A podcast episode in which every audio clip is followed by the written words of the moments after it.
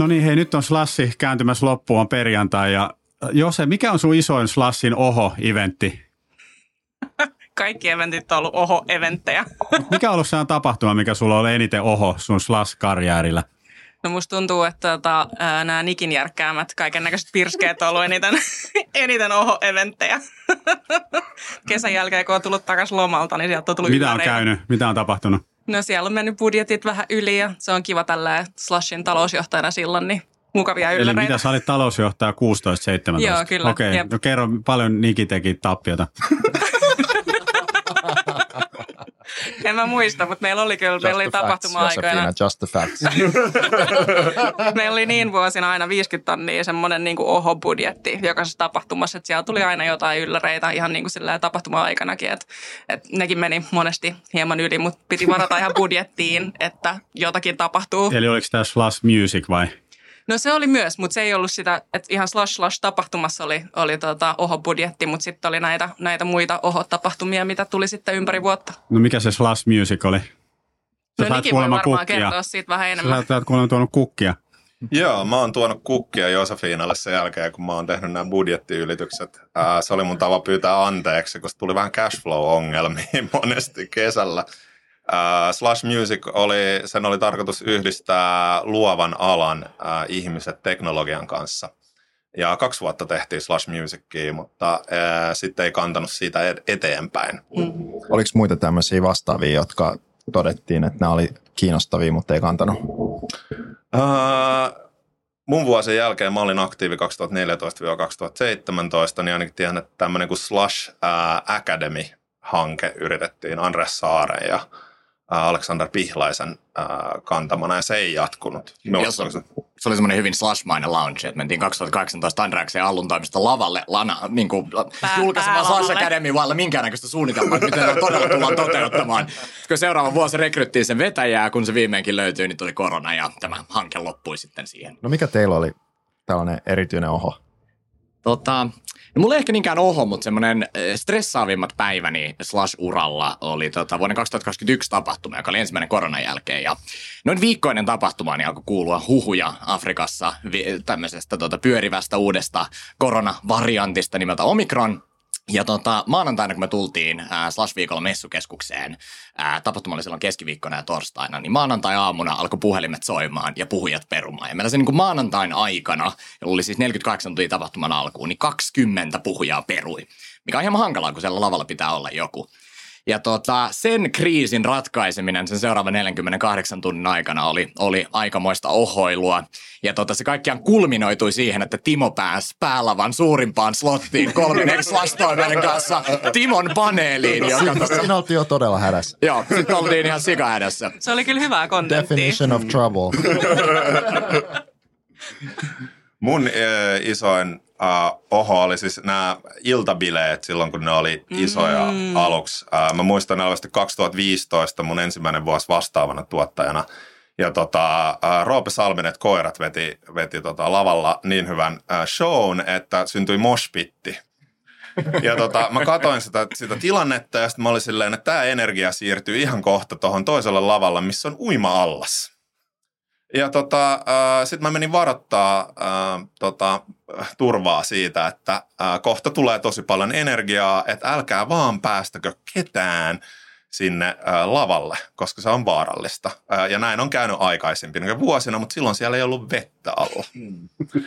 ja tota, äh, menin sinne, kerroin turvalle ja sitten äh, päätin myös mennä äh, turvapääkölle kertomaan, että nyt on hätä, laita sinne enemmän ihmisiä. Ja siinä vaiheessa, kun mä saavun turvapäällikön luo, niin tulee radiosta, että äh, Greenstagella on äh, ihmisiä lavalla. ja sitten mä kävelen takas äh, ja mä löydän sieltä kasan äh, ihmisiä. Ja tota, mä olin aika, aika tuohtunut silloin ja menin sinne ja monet oli meidän omia tiimiläisiä. Mm ää, niin, niin tota, ää, pyysin heitä sitten poistumaan. Mutta kaik... Siis oliko se riski se, että se romahtaisi siellä on vettä Joo. alla, eli ihmiset voisivat ikään kuin pudota sinne altaaseen? Joo, tai siis se, että ne on altaassa ja sinne putoaa tekniikkaa. Ja, Hetkinen, okei. Mä vähän. ja tota, äh, se tilanne kyllä siitä rauhoittui, ja sitten kun se oli rauhoittunut, meidän tiimiläiset silloin oli myös keksinyt, koska meillä oli tämä allas, niin paras juttu oli se, että ne oli tilannut sata kumiankkaa, ja se oli niin kuin ne oli odottanut puoli vuotta, että ne pääsee sinne laittaa niitä kumiankkoja sinne altaaseen. Mutta äh, tämä ehkä kertoo siitä tavallaan hilpeydestä ja hauskuudesta ja, ja tavallaan on ollut kaaosta, mutta siitä ollaan selvitty myös. Oliko ne budjetissa ne kumian? Ei todellakaan. Mä ymmärtää, mistä nämä ylitykset tuli. Mun, mun täytyy tähän sen verran sanoa, tuota, te voitte kommentoida, mutta mm. siis silloin kun mä olin Slassin hallituksessa, niin kaikki sanoi aina, että ei tätä budjettia voi ennakoida. Siellä on aina elementtejä, joita ei vaan voi ennakoida. Ja sitten mä oon silleen, no kuinka iso ne elementit on? No ne on 300 000. Sitten mä oon silleen hetkinen, että sehän on niinku aika paljon rahaa. Joo, mutta ei niitä ole mahdoton ennakoida. Niin miten sä jo se kommentoi tähän? No se oli aikamoista kaaosta, että kun tekee opiskelijoiden kanssa hommia, niin kaikilla on omanlaisia mielipiteitä ja sitten kun jengi ei, ei saa jotain budjettia, niin sitten menee kuitenkin tekemään asioita, että se on vähän semmoista niin kuin jatkuvaa kaaosta ja sen, sen hallintaa ja sen takia siellä on ollut ne kriisibudjetit olemassa, että, tota, että on ollut sitä rahaa, mitä käyttää. No hyvin on selvitty. Hei, äh, Slash-lento, me vähän kutkuteltiin sitä tuossa edellisessä podcastissa, mutta se on ollut ilmeisesti aika stressaava projekti hyvin isolle osalle ihmisiä. Kertokaa lisää. Nyt kuuluu huokauksia jo. Kun mä muistelen, muistelen tässä, että Alexander Pihlainen, joka sitä ensimmäistä projektia oli kärjessä vetää, niin sillä tuli harmaat hiuksia meistä ensimmäisenä Mm, kyllä. sen projektin myötä. Ää, ja se ensimmäinen, ensimmäinen oli tosiaan Finnairin kanssa tehty yhteistyössä. Ja se maksoi 900 tonnia, jos mä en ihan väärin silloin muista. About kaksi kertaa se, mitä mä arvioin. niin, mutta mut sä olit oikeassa, olit oikeassa siinä, että se seuraava vuosi, kun me tehtiin se 2017, niin se oli 600 tonnia, koska Jep. pojat päätti, että me tehdään tämä sitten itse. Mm. Että liisataan oma lentokone ja tuodaan niin, että me saadaan vaan ää, sata business-siittiä, mm. koska se oli se haastavin asia, että kuka haluaa lentää ekonomissa. Mm. Ja vielä siitä äm, lennosta sen verran, että, että me jouduttiin äm, kattamaan ne kulut, että se lentokone lentää sinne, mm. hakee sen porukan, menee edes takaisin ja tulee vielä takaisin. Eli meidän piti myydä kaksi ekstra legiä, missä me tota, lähdetään ihmisiä sinne, mm. ja sitten ne pysyy siellä kolme päivää, ja sitten mm. tulee takaisin. Se oli siis se Finnairin. Tämä oli se Niin mä Finnairin. muistan, kun Joo. mäkin olen käynyt jonkun Finnairin sen aikaisen toimarin kanssa niin kuin ikään kuin neuvottelemassa tästä. Eihän siitä ollut mitään neuvoteltavissa. Että se vaan oli niille kuulu sille hommalle ja sillä selvä. Siinä ei Just näin. hirveästi joustettu. Tai toki voi olla, että Finnairin puolelta oikeasti ehkä oli jo, jo joustettu, mm. että päästiin siihen. En mä nyt ihan niitä bussin alle heitä, mutta se hinta oli niin kuin kuitenkin kaksinkertainen verrattuna tuollaiseen, niin kuin, mm. mitä sitten pystyttiin tekemään. Mutta siinäkin näkyy se, että se kuin saatiin ratkaistua ja pienen iteroinnilla päästiin Joo. ihan ok tilanteeseen. Ja mä tunnen lukuisia Aalto-yliopiston opiskelijoita, jotka on käynyt kerran elämässään piilaaksossa. Se oli sen takia, että oli nämä kaksi ylimääräistä legiä, mitkä piti lentää, missä täytettiin sitten olla tuota tää- kyltereillä. Ja tästä, tästä tota, kreditit Nasim Selmanille, joka Okei. silloin rekryttiin ja se keksi, että opiskelijoita pitää lähettää, mikä tulee mm-hmm. takaisin siihen sun edellisen mm-hmm. jakson, että pitää, mekin tajuttiin, että menkää sinne niin kuin oppii yrittäjyydestä. Joo, mä muistan sen tilanteen, kun sieltä tuli yksi päivä tai alkoi tulee niitä opiskelijoilta niitä meille, että hei, että sä oot siellä piilaaksossa, että olisiko sulla mitään introita? Useampi tusina niistä on sillä Te- että. Sata niitä taisi lähteä, jos en ihan väärin muista. Mites tota Mikko, sä oot ollut vähän maturimmassa Flashissa tota, töissä kuin nämä kaksi veijaria, niin oliko se, onko se ollut ihan, tyy, onko se ollut ihan tylsää? Slashin tekeminen ei ole kos- korona vuosina? Olin, olin koronavuosina, joo, ne oli tietysti, ne oli tietysti Slashille, Slashille vaikeita, vaikeita aikoja. Mutta on se totta, että Slashilla ehkä nykyään tämmöinen niin talouden hallinta ja ylipäänsä hyvä, hyvä hallinto on tota, Se on kaikki kiitos. Se on edelleen se. Ja mä, mä sanoisin, että niinku, Slashin olemassaolosta meillä on kyllä kiittäminen näitä tota, Josefinan kaltaisia henkilöitä, jotka on pitä, ollut pitämässä naruista kiinni vuosina, kun Siis luovat Jos- nerot. Jos- Josefina- Heiluttu. Sanotaan tuohon vielä, että Josefinahan omistaa nyt Slasin. Eli Se pitää paikkansa. Startup-säätiön toimitusjohtajana ikään kuin on, eikö sä ole siis käytännössä omistaja? No säätiö omistaa, kyllä. Mm, joo, säätiö olen minä. Se on joku sanonut näin. Mä yritän pysyä lähinnä pois tieltä.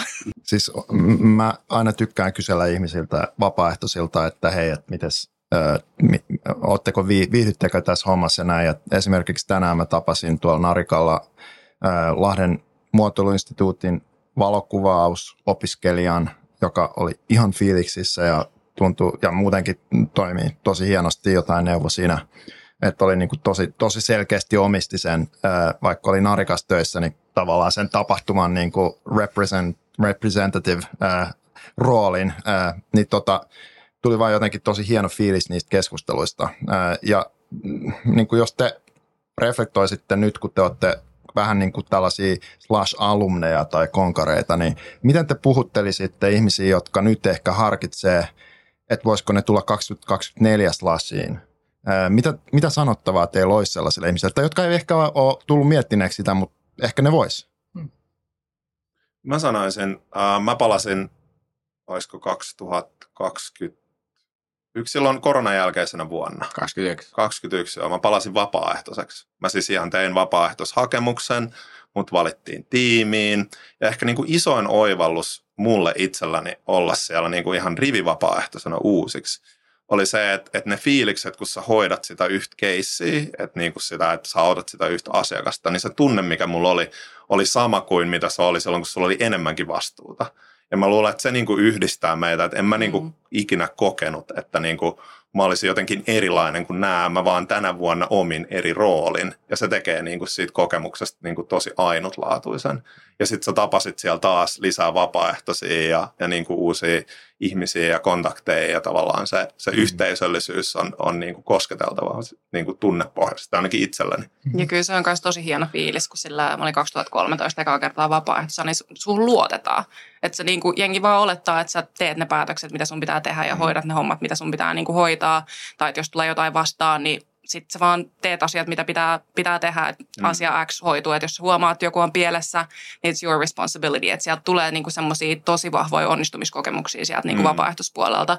Jotenkin sillä, että en mä tiedä, mikä on niinku startup, kun mä olin 2013 mm. kertaa siellä mm. vapaaehtoisena, mutta että siinä pääsee siihen fiilikseen, että miltä se tuntuu, mm-hmm. kun sä pääset itse oikeasti mm. tekemään ja sä saat sen niinku ownershipin siitä omasta näin. roolista. Se ja sitten kaikki ne mahdollisuudet, mitä siellä mm. on tuonut. Meillä on niin kuin monia tarinoita, mä en tiedä osaatteko te nyt saman tien kertoa jonkun tosi konkreettisen, missä joku on ollut vapaaehtoisena ja sitä kautta tavannut jonkun ja mm. saanut jonkun mahdollisuuden. Sanoisin, että tuohon vielä tuli mulle mm. se, että niin kuin, mä oon aina miettinyt sitä itse ehkä tuota kautta, kun mä yleensä niin kuin on se, joka jollain tavalla on ehkä saanut myytyä se jollekin ulkkarille, joka sitten tulee tänne. Ja sitten mm. mulle se on niinku iso täyttymyksen kokemus, kun mä näen, kun jos niillä on joku slash buddy tai joku mm. suomalainen nuori, mm. ja sitten niistä tulee kavereita. Ja se Just on näin. tapahtunut Joo, melkein joka sekin. kerta.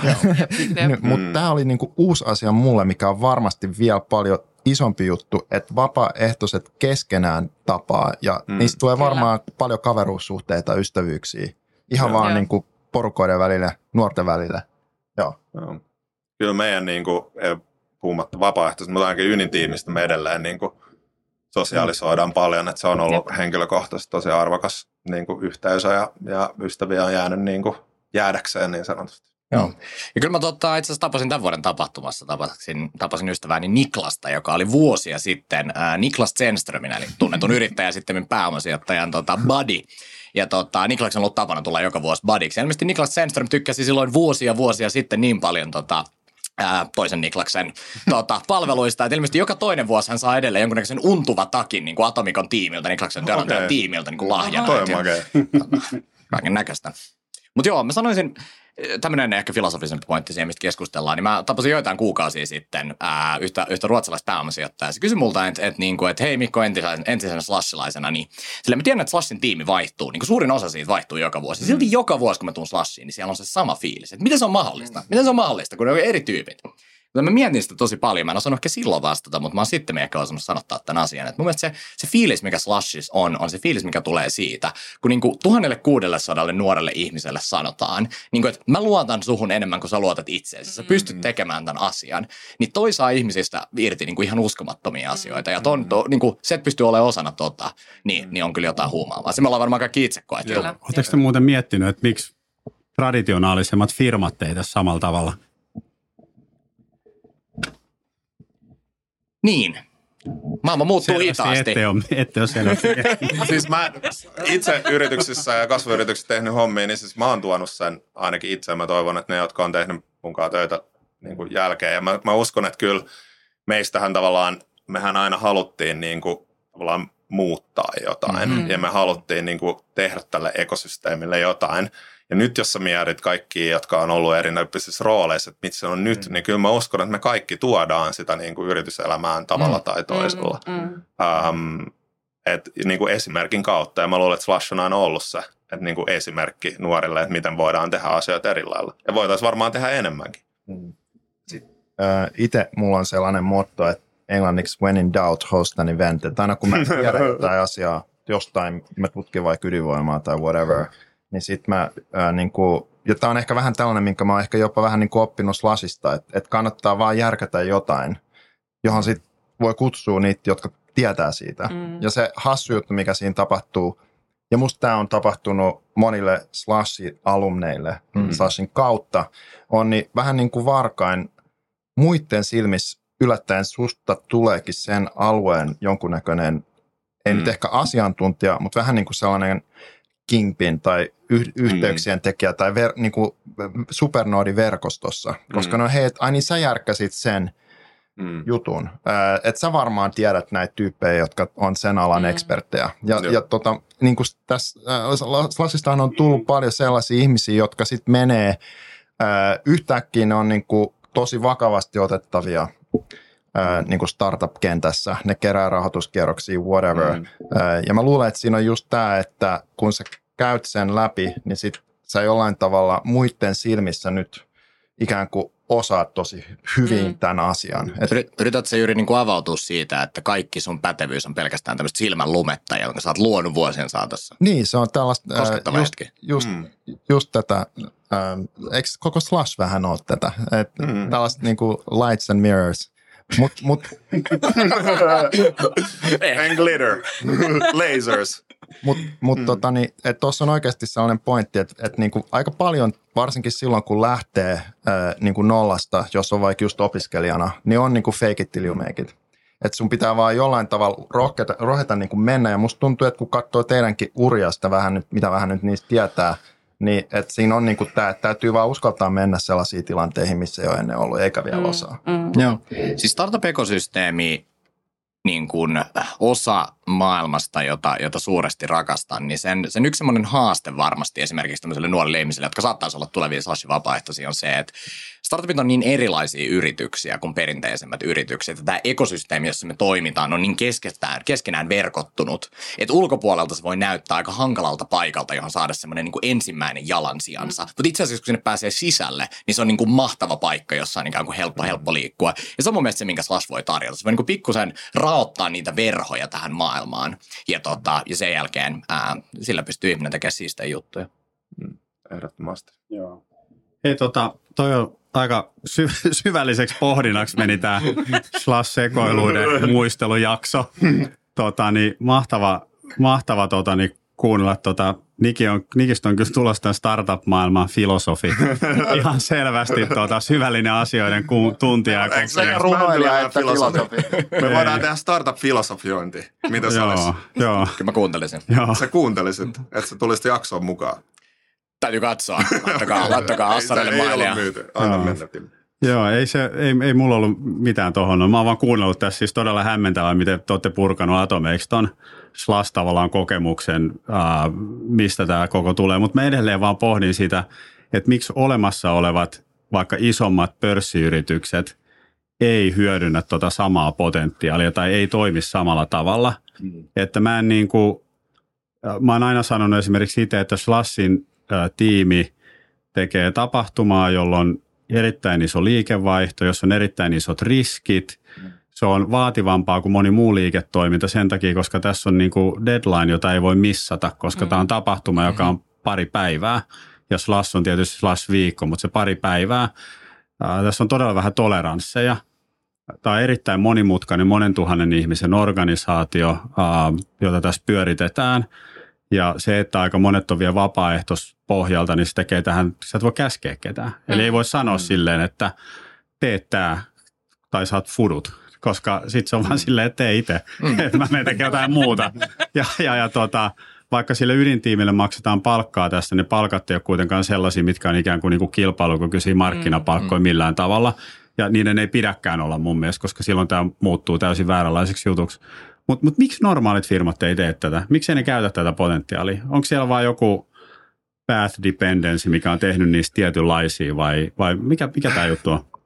Mä itse pähkäilen tätä paljon ja mä oon todennut, että yksi merkittävä ero on sen, että kun sulla on näitä nuoria, niin niillä ei ole ennalta tehtyjä mentaalisia malleja. Ei meillä ollut mentaalisia malleja siitä, että mikä on mahdollista ja mikä ei tavallaan. Että ei me, ollut, me oltu työ, työelämässä sillä aikaisemmin, että näin nämä asiat pitäisi tehdä.